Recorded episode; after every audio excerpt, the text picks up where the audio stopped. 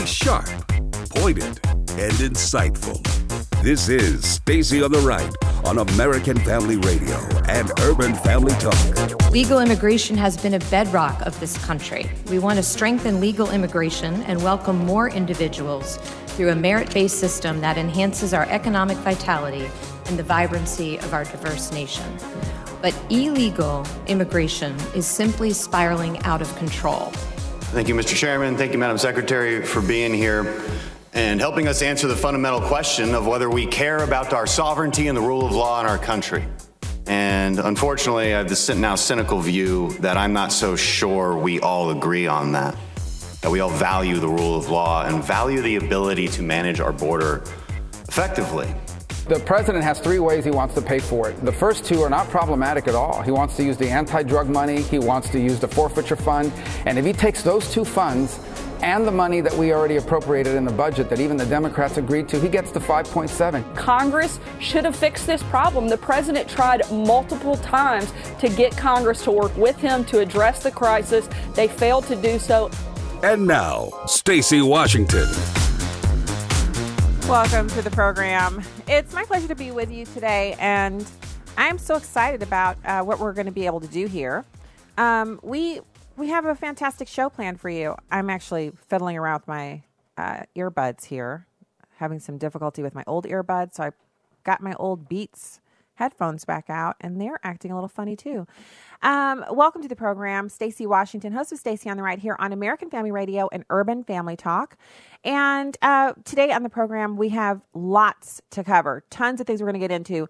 How the Democrats are now becoming the party of anti Semitism, where they're literally just saying, you know, out and out, um, we can't afford to offend any of our core constituencies. And so we're just going to paper over what one part of our group says about the other part of our group, and the rest of y'all can just stay out of it. That's what I see them saying here. We're going to get into that. Uh, we'll take your calls at 866 963 2037, 866 963 2037. And our guest for this hour is going to be Stephen Solomon, conservative radio host and former military intelligence agent. You know, he comes on the show quite a bit. We're going to be glad to talk to him about some of the things that are going on. And we're also going to talk about the border. It's back in the news again. Uh, we had wonderful, wonderful testimony by Homeland Security uh, Secretary Kirstjen Nielsen talking about how this year we're going to see a million illegal aliens uh, cross, trespass our southern border. A million. So remember, a hundred thousand a month is actually more than a million. It's 1.2 million. Who, if if 100,000 cross every month, that's 1.2 million additional immigrants here, illegal aliens, in addition to the over 1 million lawful immigrants we receive into this country. If you think about that for a quick second, if you think about what that means to America as we know it, and this is not xenophobia, it's not me having a problem, it's not me, uh, you know, being afraid of Im- immigrants, people of other countries. I'm I'm the opposite of that. I love people from other countries, just like I love people from this country. I happen to prefer Americans. Why? Because that that's my country of origin. That's my home, and I would expect that other people would have the same kind of feeling uh, for their own kind of their own family, their own their own countrymen um, but also having a, an innate sense of really respect for people who come from other countries and want to make America their home. This isn't about fear, it's about breaking the law and condoning that or being against that. So we're going to get into that as well. Um, I also want to talk about Whole Foods and what's going on with them with their uh, minimum wage hike. So you might have heard that Whole Foods actually brought about this. It's really wonderful if you think about it. They chose to increase their minimum wage. So the floor, so anybody who works at Whole Foods now, you're making 15 bucks an hour. And so you probably think, okay, what's wrong with that? They chose to do it. They did it, and in some of the places where Whole Foods operates, those local legislatures and municipalities have already opted to make $15 the floor, the threshold, it's the minimum wage. And so what they were able to do is kind of anticipate that and get ahead of it. But what they've also done with not so much fanfare, not so many announcements, is they've cut their part time workers from 32 hours a week to about 20 or 21 hours a week. So the net effect is that if you were making, you know, 10 or $11 an hour before, but you were working 32 hours a week, and taking on any extra shifts that you could find because you know your coworkers anybody who's full-time who needed a shift replacement it would be a part-time person. And any other part-time friend who has a wedding to go to or something with their kid and they need you to take on a shift you would take it as long as you didn't uh, exceed 39 hours. Well that's no longer an option for you because they've reduced your hours and now everyone's looking for those extra hours. So instead of people actually taking a little time off you, they have more time off because they're only working 20 or 21 hours a week the net effect is that people are making less money than when they were making the lower per hour rate. So the question is, you know, people are obviously screaming about that, and some municipalities are moving to change uh, the law. In addition to increasing the minimum wage, they're saying employers cannot offset that cost by lowering the number of hours that someone works. Well, how much more command and control are we going to give to elected officials and some of them not elected? Uh, to control what business owners can do with their employees. Remember, the contracts that employees have with their employer are not between the employer and the state or the employer and some local government. The contract is between the employee and the employer. And the negotiation that exists there is if you don't like the amount that you're being paid, you can you always go work somewhere else. You don't have the right to demand that someone pay you more just because you're there. You have to earn more money. So we are already on a slippery slope here where municipalities will just sit up in meetings. And I've, I've been, so I was on school board, so I know how this works. You meet, you have subcommittee meetings where you meet about specific topics. People come in, they talk about, well, this, I'm having this problem, I'm having that problem. And then what happens when they're having that problem? They kind of feel like someone um, could possibly help them with it by going to this municipal leader, this mayor, elected official, what have you. And when they do that, they're looking for a solution to a problem that they should be solving outside of government. When they get the elected official to weigh in and do this for them, to make this change, namely every business within, you know, the, the city limits will have this minimum wage, what they're doing is they're taking away their own power, they're giving it away, and they're putting their employer in a difficult position because now the employer who knows the ins and outs of the business doesn't have the ability to control it the way they should. So I'm I'm disturbed by this because I think Whole Foods is probably I, I know by a lot of metrics they win a lot of awards for being a great place to work. I know for the Whole Foods here in this area that I go to, I think we have four of them now, but I only go to two of them. And in each one, I see the same employees. These are long term employees. You see them, you get to know them. You kind of go in their checkout lane or you see them, you know, in the aisles and you ask them for some help finding something. And so you get the feeling that they like working there. But what this is doing is making it more difficult for them to maintain just a single employment opportunity at Whole Foods. If they can only work 21 hours a week and that's the max they can get, and they're being told that corporate has made this decision, advice from corporate has made it possible or impossible for them to work more hours, then their only other option is to find another job uh, to supplement their income at Whole Foods. And working at two different places at the same time not so cool if you have to actually physically go to each location. It's one thing when you're freelancing and you're doing everything from one place, like your your office is a Starbucks or your office is at home. But it's another thing if you're actually having to go to one place and put in hours, and then go to another place and put in hours. And so that's what's so um, I, I I hate to say depressing, but it's just a sad consequence of this idea that we have to give in. We have to do what these you know, people who ne- some of them never owned businesses, some of them have never done any balance sheet work or tried to manage any kind of, of work environment. And we're going to let those people decide what the minimum wage should be based on the fact that some people have made poor life choices. They have a poor cultural allegiance that puts them in a position where they can only afford to work a minimum wage job that and by afford I mean that's that's their floor that's their entry level but they also have two kids or three kids you know they can't afford to make ends meet. And so because they don't have a spouse because they don't have an intact family everyone else has to suffer because we have to make the minimum wage $15 an hour which in effect lowers the take home pay that they're able to get home. So do you see how no one wins here? The answer is not to force businesses to pay people when they honestly they, they don't they don't have the means to do so. Businesses increase salaries and benefits and hourly wages based upon profitability and a host of other factors. And I, I just think it's pretty sad that we're seeing this going on with Whole Foods. Um, so, additionally, um, I wanted to talk about the consequences of sin. And we have this uh, wonderful um, daily encouragement for the consequences of sin. And it's about um, the Gibeonites. So you might remember them from the study of David um, in the, it's in Samuel, Second Samuel. And when you get into chapter 22, I believe it is, when you get there, the Gibeonites are a group of people who had previously deceived the Israelites and they came into the promised land. And even though they were nearby neighbors and they were worried about getting wiped out uh, by the mighty men of valor and Joshua, they ended up kind of deceiving Joshua and striking a treaty with him, which he felt he had to honor, even though it meant he was disobeying, disobeying what God had told him to do. And so under Saul, some of the Gibeonites were mistreated and killed uh, and it was it was certainly nothing to do with David, but it, it it happened. So at that point, the Gibeonites are facing what is really it's it's a tough go, um, and they go to David and they're telling him about what's happened to them, um, and then and then at that point, David has this kind of it's like a choice that he has to make, and so there's this famine going on. And David's wondering, why is there a famine? Like, what have we done? What what is going on?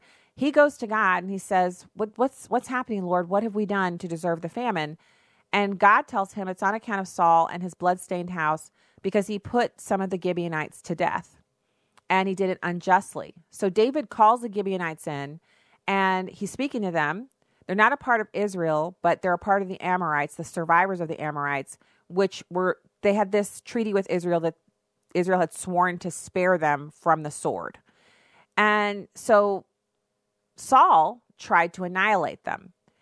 And so David says, because he's trying to get the the uh, the plague lifted, he says, "What can I do for you? How can I make atonement so that you will bless the Lord's inheritance?" And the Gibeonite said, "Well, we have no right to demand silver or gold from Saul or his family, nor do we have the right to put anyone in Israel to death." And David said, "What do you want me to do?" And they said, As for the man who destroyed us and plotted against us, so that we have been decimated and have no place anywhere in Israel, let seven of his male descendants be given to us and killed, and their bodies exposed before the Lord at Gibeah of Saul, the Lord's chosen one. And so David did so.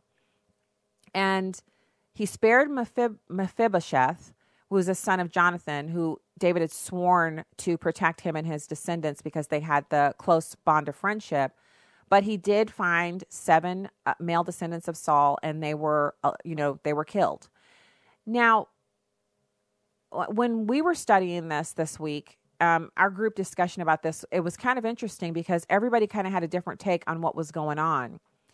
Now, obviously, the, the one of the primary things we see here is that David has this amazing attitude towards the the they're in a famine. They're they're starving.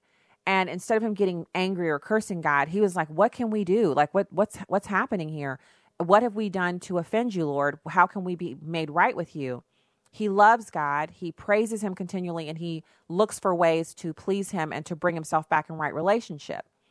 Now, the other lesson here is unaddressed sin. And so we have two ways that we can feel about this. First of all, it is a comfort to know that the sin that Saul did against the Gibeonites while it looked as if Saul had gotten away with it and it was unanswered, God hadn't forgotten about that sin and it had to be atoned for because sin and injustice pollute the land and you can only have the land cleansed, meaning have the, the negative things lifted when the sin is atoned for. Now, obviously, we ask for forgiveness now. This is Old Testament. We ask for forgiveness and are forgiven and have our sins separated from us as far as the east is from the west, but we do have to suffer the consequences of our sin. And sometimes, in God's mercy, those are very little. And other times, like in this story, the consequences are great and they're visited upon the descendants. And so the lesson here for us is not to leave any sin unaddressed, to immediately repent and turn away from the sin, and because no one gets away with it. If it looks like people are getting away with it, they're not. All right, when we get back, we'll have Stephen Solomon. Stay right there.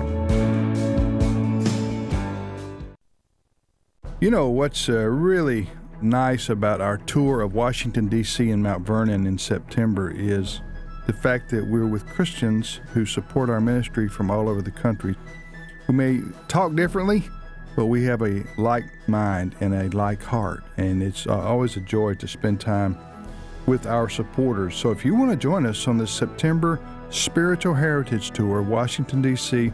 and Mount Vernon, we'd love to have you. Now, for all the information, the dates, the pricing, everything, go to spiritualheritagetours.com. We'll fill up soon. The June tour is already sold out. We're going to fill up soon for September, so don't delay. We also go to Williamsburg and Jamestown on a tour preceding the Washington, D.C. tour. So if you'd like information on either one or both of those tours, go to spiritualheritagetours.com. That's spiritualheritagetours.com. Hi, I'm Crawford Loritts with a legacy moment. I've known several people in my life who were the slick negotiating type. You know what I'm talking about wheeler dealers, the kind of person who would make a really good car salesman or maybe a politician. But even they had lines they would not cross. Some concessions lead to costly compromise. Sometimes you give up, you give in, you give up, you give in, you give up, you give in, and before you know it, you've crossed a line that it's hard to regain the ground you've given up. It's not wise, for example, to make a deal with a terrorist or with anybody for that matter who could care less about your survival or life. We all need boundaries that we don't let others cross and that we don't cross. There's a sad illustration of these concessions and lack of boundaries that caused terrible compromise in Joshua chapter 16, verse 10. Listen to these words. For they, meaning the children of Israel, did not drive out the Canaanites who lived in Gezer. So the Canaanites live in the midst of Ephraim to this day, and they became forced laborers. There are a couple of observations I want to make. Difficulties can pave the road to disobedience. We give in. We just say, This is hard. I don't want any trouble, and it looks like this will be okay. Then, when we compromise, integrity is breached. We compromise our character because we've done something we know is not right to do. Then, lastly, sin becomes our destiny. We've given up. We've given in. We've allowed people to step into areas they shouldn't step into, or we've gone places sinfully we should not have gone. Here's what I want you to remember today Obey God no matter what, and, and think about the implications and the real price you'll pay when you're tempted to compromise. To view an online transcript of today's thoughts by Crawford, go to livingalegacy.org.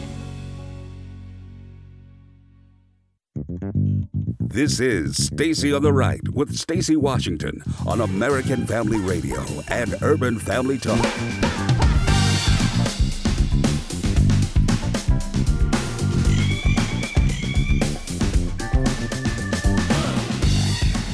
Welcome back to the program. Thanks for being with us today. You can find out more at stacyontheright.com, urbanfamilytalk.com, and afr.net. Uh, head over to Facebook or, you know, Twitter and Instagram at Stacy on the Right. Um, and hit the follow button or the subscribe button. We'd love to have you there. Right now, it's my pleasure to welcome Stephen Solomon. He's a uh, radio host and former military intelligence agent. Stephen, thanks for joining the show today. Hey, Stacy, how are you today? I'm doing pretty well. I'm just I'm looking at uh, what's going on in Washington D.C., where the anti-Semites have now found a very strong and interesting place within the uh, Democrats, and they're hunkering down. They're actually taking more control, and they're kind of browbeating Jewish people into uh, to to kind of accepting their their new reality there. Yeah, this whole thing really blows me away you know, the last the last time I checked, Nancy Pelosi was the Speaker of the House.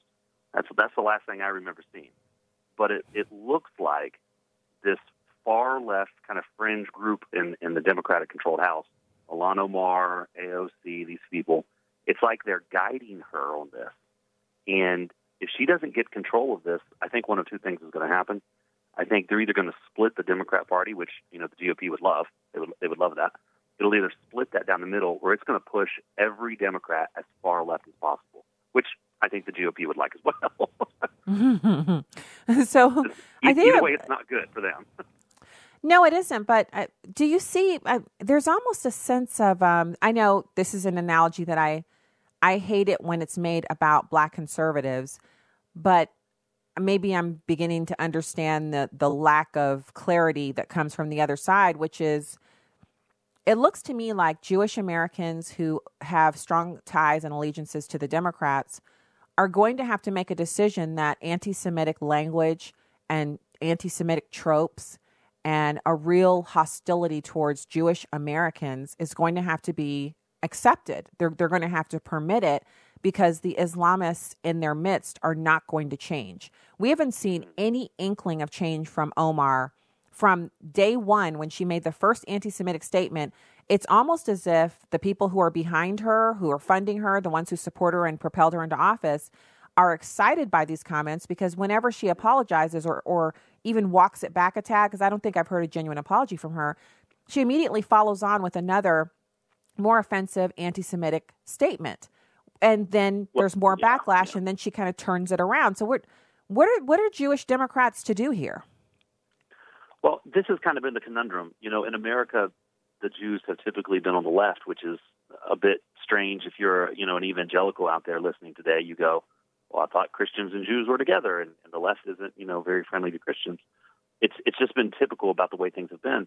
You know, when you look at it from, for instance, James Clyburn, you know, he's the number three Democrat in the House, and he he essentially said that Holocaust survivors need to check their privilege and he was comparing Holocaust survivors to Ilhan Omar, um, you know, being a refugee. And I thought to myself, there is all sorts of cover being run, and and the Jewish people are smart. Jewish people are not they're not stupid. They pay attention. They're aware of what's going on. And if they will if they will open their eyes as as a group and say, okay, we're going to be turned on here. it hasn't happened yet, but it's it's going to happen. I think they're going to be able to see right through what's going on here. The, the farther left the Democrats go, I think the more comfortable uh, Jewish people in America are going to feel leaving Democrats.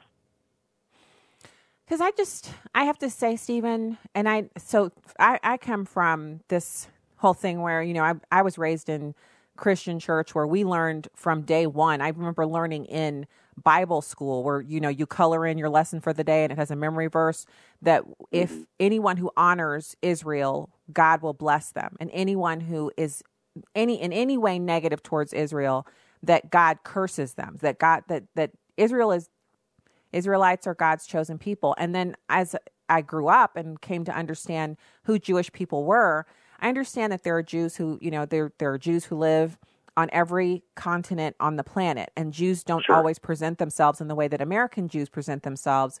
Um, but it, it is definitely still a single people group. And then uh, it's just been like maybe eight or nine years that I've been aware of the fact that Jewish people, like there are less than 40 million Jewish people on the entire planet. Mm. And for context, there are 38 or 40 million black Americans. So, I mean, wow. if you if wow. you think about the entire world and there's 7 plus billion people on it and Jewish people, the the the, the Jewish people are 40 million or so that is kind of amazing. And so uh, it, I, yeah. I remember being out to lunch with some Jewish girlfriends.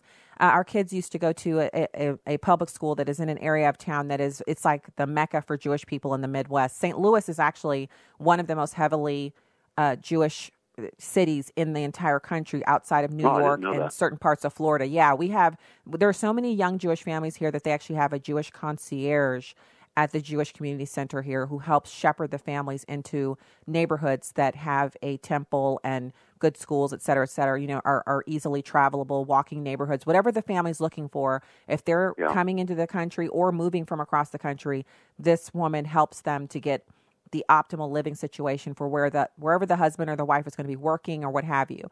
And so I learned all of that and I also one of one of the things that's interesting is with our old house, we bought it from a family that happened to be of Indian descent, but the family before that, it was just this Jewish developer.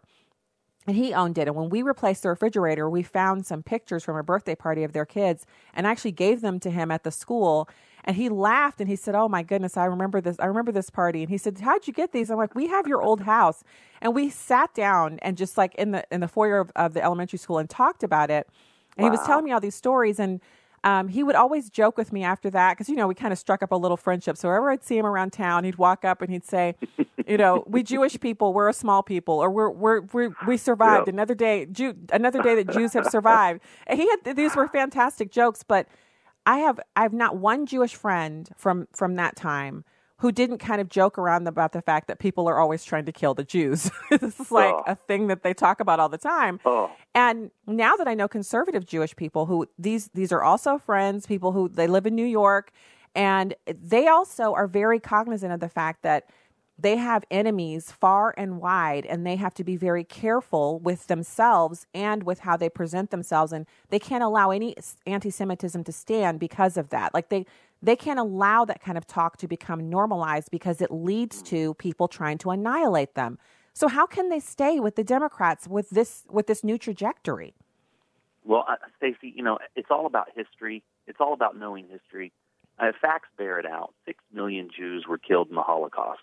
Uh, by the way, not to even mention groups of people like the handicapped or homosexuals. Just the Jews, six million of them were, were murdered by, by the Nazis.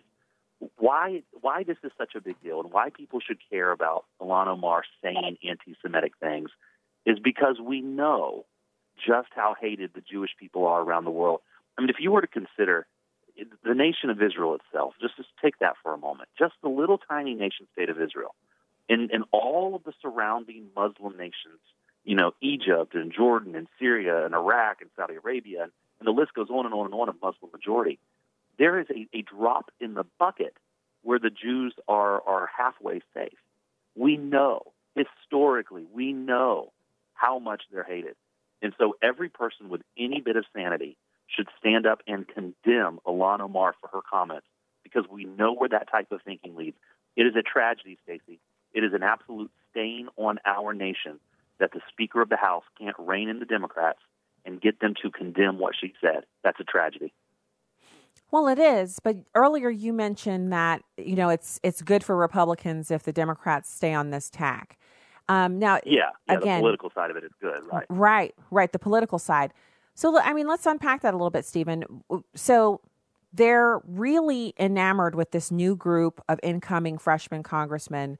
And I, I don't think Nancy is as happy as the face she puts on for you know, like the public. I don't think she's as happy about it as, as it may look.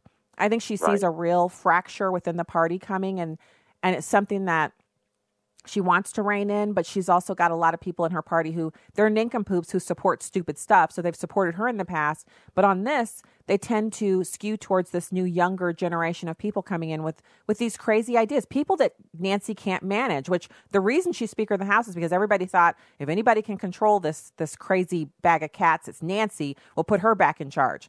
But she doesn't seem to be able to handle it. No, she doesn't. And and the reason we say it's good for for and, and again we say politically it's never good for somebody to be as extreme as as Ilhan Omar has been. That's you know morally she shouldn't be saying this, but politically it's good for the opposition party, the, the GOP, because like I said, what's going to happen is you're going to you're going to split the Democrats. I mean, you think of think of Joe Manchin for instance. Think of that type of Democrat, which is very rare. Those are becoming like Bigfoot. You know, you never see them, and, and they're very mm-hmm. rare. Think of those types of Democrats. He will not be the kind of guy to support the thinking of this, you know, Green New Deal and Israel is the worst and, and, and, and socialism and all the things that Democrats are espousing on the far left.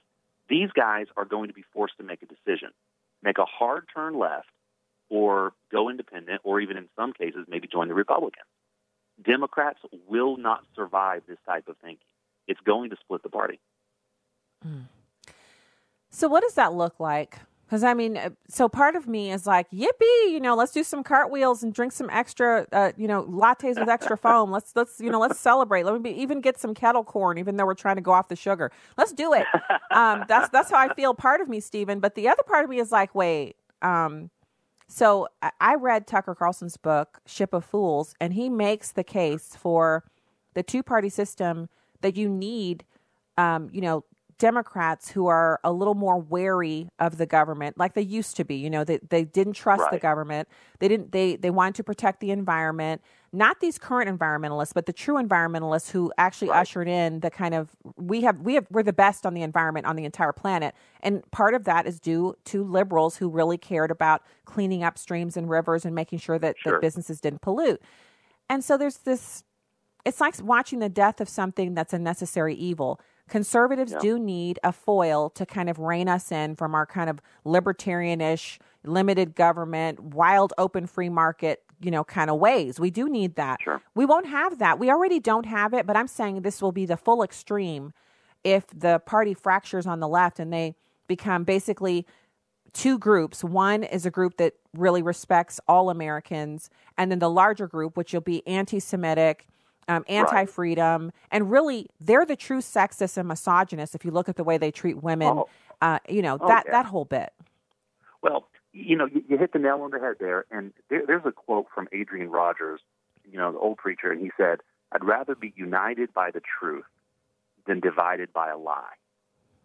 And when you think about our culture and where America's going and what we're what we're doing, not only within the church but within the culture at large, and you look at, you know the idea of let's let's tear down lines, let's all just kind of be unified and all be the same, and not have any doctrinal differences or political differences. We're all just kind of one.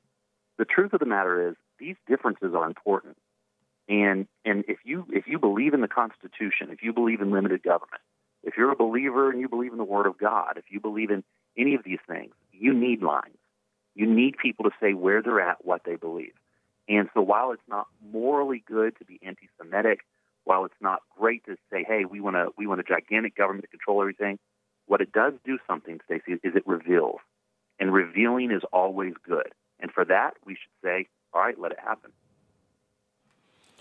Well, I love it when people announce like so. I've had uh, a lot of different uh, kind of argumentative discussions, and sometimes they've been very thoughtful and very substantial with people who are a part of the movement to kind of bring more diversity, quote fingers, into public education. And what they do is they they teach white teachers and white administrators that they can or they are inherently bad. They're descended from you know slave owners, and even if they're Right. not, they have to carry this guilt around. And there have been times where these people are crying and they're, you know, literally like experiencing all of this pain and hurt, but they they don't really they're not responsible for that. They weren't the slave owners. They're some of them aren't even descended from slave owners. And I, I Stephen, I really would say that some of what's happened with um, the diversity push is that it has taken people who would normally be openly racist. In other words, they would wear it on their sleeve and you would know that you weren't safe with them and they've pushed it below the surface. So the racism has not been eradicated, but the behavior papers over it. So it, it manifests in much more insidious ways. I've, I've always said I'd rather someone be openly racist towards me so I know that person is someone that I can't trust and I can avoid. And I know I can't, they're not safe for my kids, they're not safe for me and my family. I would rather know that than have that person paper over it and hide it and you know do things under the table that I it takes longer to realize and and and to remedy. Yeah. And this thing with the Democrats, I'm I'm overjoyed actually to see them finally stop lying about abortion, stop lying about infanticide, stop lying about Sure. anti-Semitism. I'm I'm overjoyed by it, but it's also kind of frightening because you have to be pretty sure you're going to win to rip that kind of a mask off. Well, and, and this is what this is what people on the right, this is what the, the Republicans, this is what conservatives, this is what Christians have been screaming for years. I mean, this is what we've been screaming for years that uh, you know Democrats and, and those on the left will say, no, we don't want your guns, no, we don't want infanticide, no, we don't want euthanasia, no, we don't want socialism. We just want a little bit of this, and then fill in the blank with whatever issue it is. We just want a little bit of this. And so everyone on the right goes, no, no, no, no, no, that's a slippery slope. They're not telling the whole truth. They're trying to get a foot in. What, what's the old phrase? You you give the devil an inch, he'll take a mile, right? You, you crack the door open, he'll kick it in. And and so mm-hmm. people on the right are going, look, look, look. This is a trick. They want more. The good thing about 2019 is the masks are off. Now we don't have to question it. Now we don't have to. Now we, we don't have to push back and go, they're lying, they're lying, they're lying. Now we know they're openly saying, give us socialism. They're openly saying, kill babies at, at, delivery. They're openly saying we want to completely transform the economy with the Green New Deal. They're openly saying Jews are bad. And so this is this is good for for truth. And that's what it boils down to. We need truth in this culture. And again, if you have any sanity in the world, you're going to side with people who, who hold on to truth. And mm. so that's why this is generally a good idea for what's happening. Fantastic as always. Stephen Solomon, radio host and former military intelligence agent. Thank you for being on the show today. Talk to you again soon. All right, we'll be back with more right after this. Keep it here.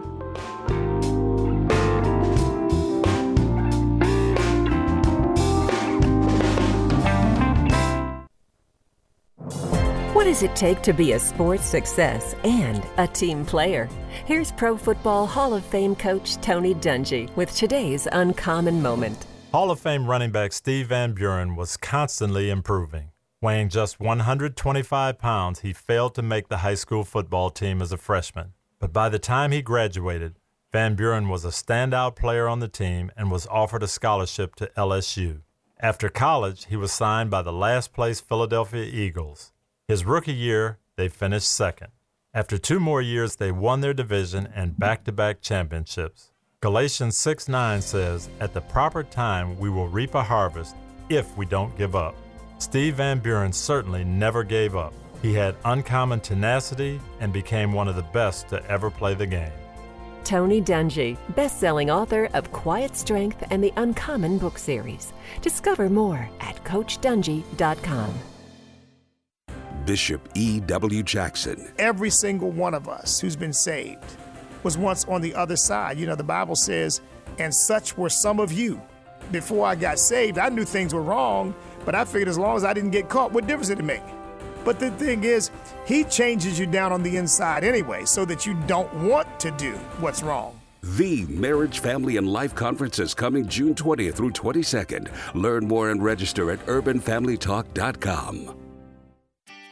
Want to go shopping later? Yeah, sure. Where you want to go? Oh, we can go to J.C. Penney's, Belk, Target. Whoa, wait. I was with you until you said Target. What's wrong with Target?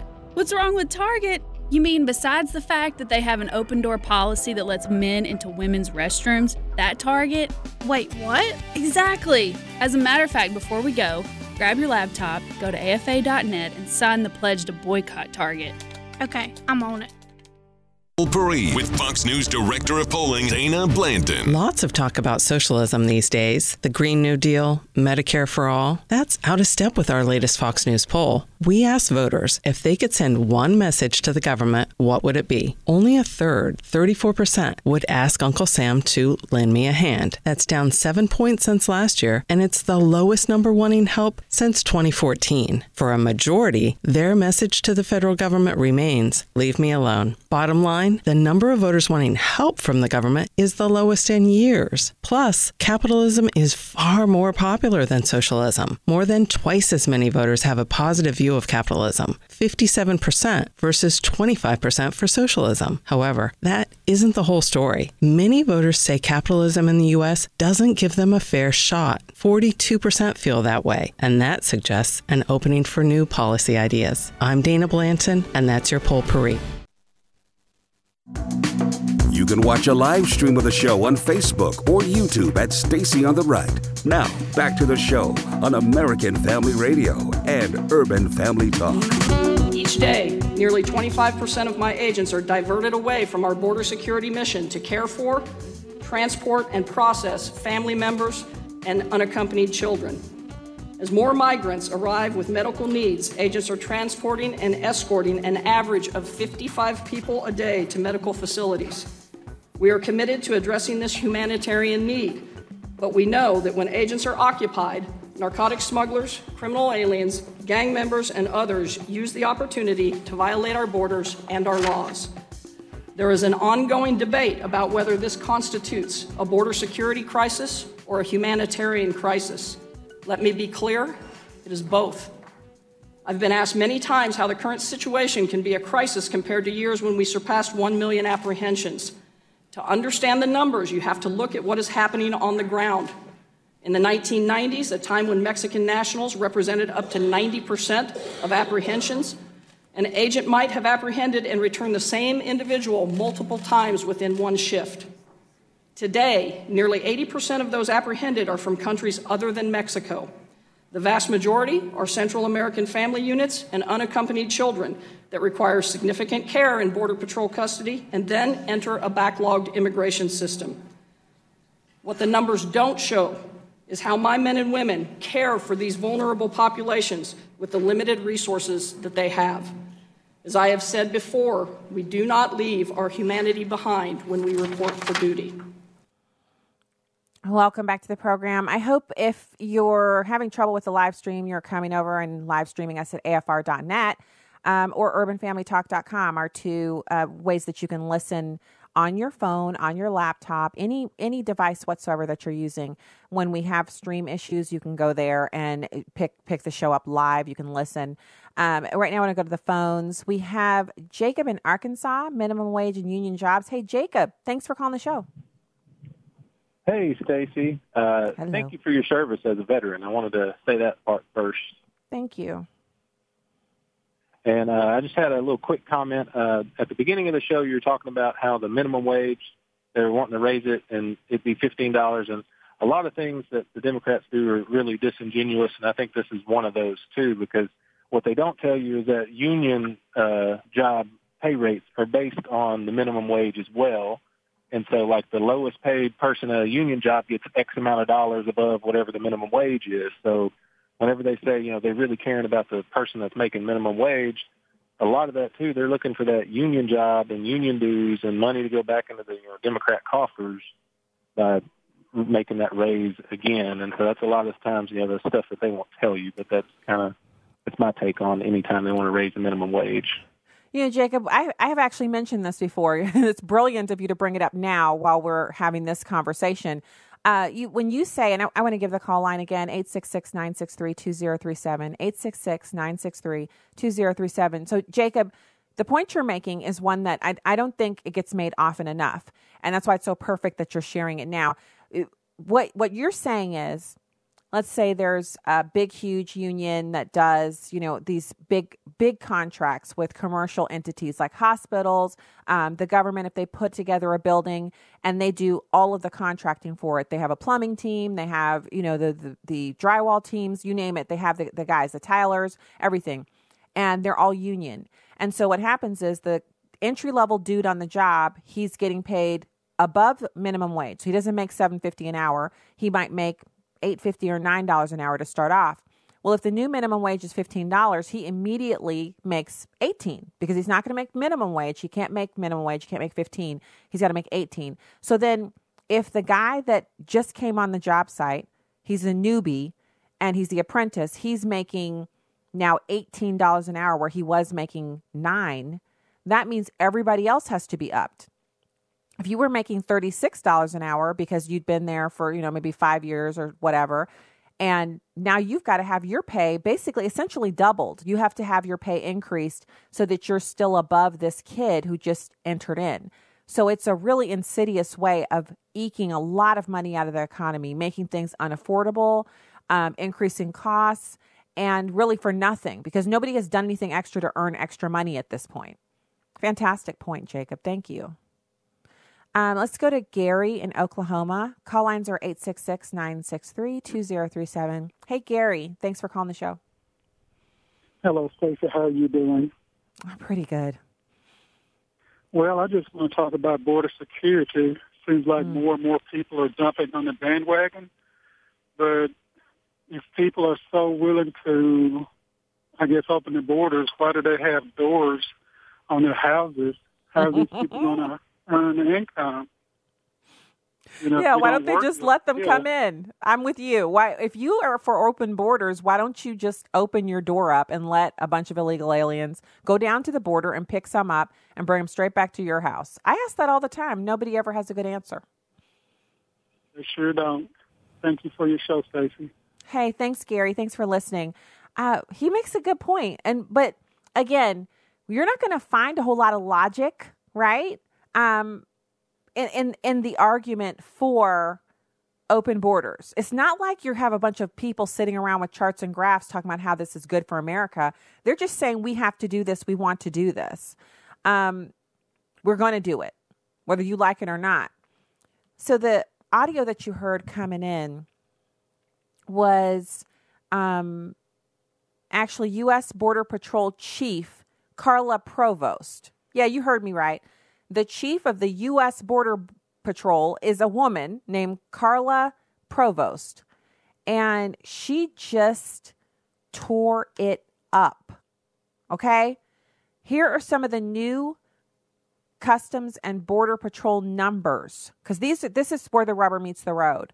268,000 apprehensions for fiscal year since October. That's a 97% increase from that time last year. 76,000 apprehensions and inadmissible arrivals, which is 31% increase over January and highest February in 12 years. Family units and unaccompanied children were 65% of the February apprehensions. So this is children coming over the border. Also, a 300% increase in family unit apprehensions compared to the same time last fiscal year. Also, Customs and Border Patrol issued 31,000 referrals for medical care in February compared to 12,000 in February of 2018. Also, there have been some 70 large groups of 100 or more individuals, totaling 12,069 apprehensions so far in fiscal year 19. So these are those caravans. There were 13 groups like that in fiscal year 18 and two in fiscal year 17. So they found a way to travel here that's safe. They get in these huge groups. It means they're they, they're not trafficked. It means they're not raped. It means there's no violence against the more you know the weaker members of the group it makes it possible for them to come here safely and, and illegally come into the country. It's really bad. And and I know, you know, there's there's this desire to just say, just let them in. And if we're really going to be perfectly open and honest here, I have seen the numbers. Sometimes I've I've listened to the story. Sometimes I'll read some of the they're they're the uh, human interest pieces that they write in major newspapers about illegal immigration, and they put a human face on it, and it just breaks your heart. And sometimes I think to myself, why can't we just do something for these people? Like why? And then I think about the number of them, and then the emotions because that's where i'm dealing from when i feel like we have to do something for every person on the planet who you know has a, a, situation worse than our own here in this country. And then the common sense creeps in and it says so time for you to sit down emotions. We don't make decisions based on our emotions. We make decisions based on first of all what is what does the law say? And second of all we take care of home first and so then then my heart starts really getting upset over how many veterans we have who are homeless and how many American children we have in foster care and how many people in this country are suffering degradation and just the most horrible things because of the influx of illegal immigration. So it, it's not about not having any emotions or any feelings about this. It's not about not having a heart for these people or wanting something good to happen or wanting to rescue or save anybody. It's about acknowledging that it's a dereliction of duty on my part as a mom to ever spend money on some other child when my child has a need. So it doesn't mean I can't be philanthropic. And I, I, said need. So not wants, not new iPads, new earbuds, you know, headphones and, and every other thing. I'm talking about a need. If my children were hungry, it would be a dereliction of duty for me to take money and pay for somebody else's kids to eat. No, I have to first make sure my family's taken care of and then I can go outside. And and I know we're a prosperous nation, 7 plus million empty jobs that need to be filled. It sounds like we need more people here, doesn't it? But we have far more than 7 million people who are homeless in this country. And we have an epidemic of suicides and opioid overdoses and things that we have to address as a nation We'll never have zero of those numbers, but we certainly could be doing better than we are now. And we certainly could close our border up so we don't bring more drugs and more uh, gang violence into the country. We could lessen the number of people who are suffering, who are Americans, who've lost their children to these, these gangs, MS 13, et cetera, et cetera. We could do all of that before we ever say we're going to help this country or that country. And I'm saying that with the full knowledge that we are constantly sending billions of dollars outside of this country to help others. So our our need to be philanthropic is being met. It is something we do automatically. So we don't, we don't have to feel any guilt about it. So here's Kirstjen Nielsen, Secretary of Homeland Security, talking about the 1 million illegal immigrants who are expected at the southern border this year. It's uh, number two. Since last year, we have been seeing 50 to 60,000 migrants arrive at our southern border each month. But in February, we saw a 30% jump over the previous month, with agents apprehending or encountering nearly 75,000 aliens. This is an 80% increase over the same time last year. And I report today that CBP is forecasting the problem will get even worse this spring as the weather warms up. The projections are dire. The agency is now on track to apprehend more migrants crossing illegally in the first six months of this fiscal year than the entirety of FY17. And at the current pace, we are on track to encounter close to 1 million illegal aliens at our southern border this year. Our capacity is already severely restrained, but these increases will overwhelm the system entirely. This is not a manufactured crisis. This is truly an emergency. And I couldn't I couldn't agree more. Um, and I, I just think it's ridiculous that she has to repeat these things. Let's, let's get away from repeating ourselves over and over again and get to solving the problem. Uh, let's go to Jacob in Alabama. Hey, Jacob, thanks for calling the show today. How you doing, sister? Doing good. All right, that's good. Your voice sounds sounds really kept up now. but I'll tell you, the main thing is we have to begin to mature as Christians and recognize who the devil is and the devil's tricks. It's going to be the same thing. You got the Democratic Party just um, being led by the devil, and they're liking it. And we got to be mature enough to realize, no, this is his campaign promise amongst other things, and we know what time it is. So no, we're not we're not letting folks in because the only thing they want to do, they want to turn the United States into a third world country, uh, socialistic, and you know it's just that plays up, and that will never change. And they want to destroy President Trump and his family completely. Mm. Well, that's not working. I, I saw some uh, information this morning saying that polls show that the Democrats' attacks on the Trump family members don't play well with with regular Americans. Like regular Americans see that, and they don't. It's not like they're like, "Oh, good." Um, most Americans see that, and they're really disappointed by that. Um, we have time for just one more quick call. Reed in Texas, what's your comment? Uh, you know, I agree with everything you say, Stacy. Um, but uh, you. you have to take care of your own before you can take care of anybody else. Uh, That's right. And, you know, and, and we're not taking care of our own yet, so we need to stop taking care of everybody else. I agree. I, I mean, immediately. Like, I would just stop every bit of aid going to every single source until the we get some some parity on the southern border. I, I absolutely would do that. Um, I know the president has other ideas that he would implement like that, and it's just the intransigence of Congress and the system itself that is preventing him from doing what he wants to do. And so we just have to keep praying that he can find loopholes and ways within the system in which to operate. And eh, we just have to keep praying for that. There's just the only thing we can do. And everything else will have to kind of come from that. All right. Thank you for being with us today. If you're leaving now, God bless from the heartland and thanks for making your home at American Family Radio. And if you're sticking around, you have news and information from onenewsnow.com coming at you next.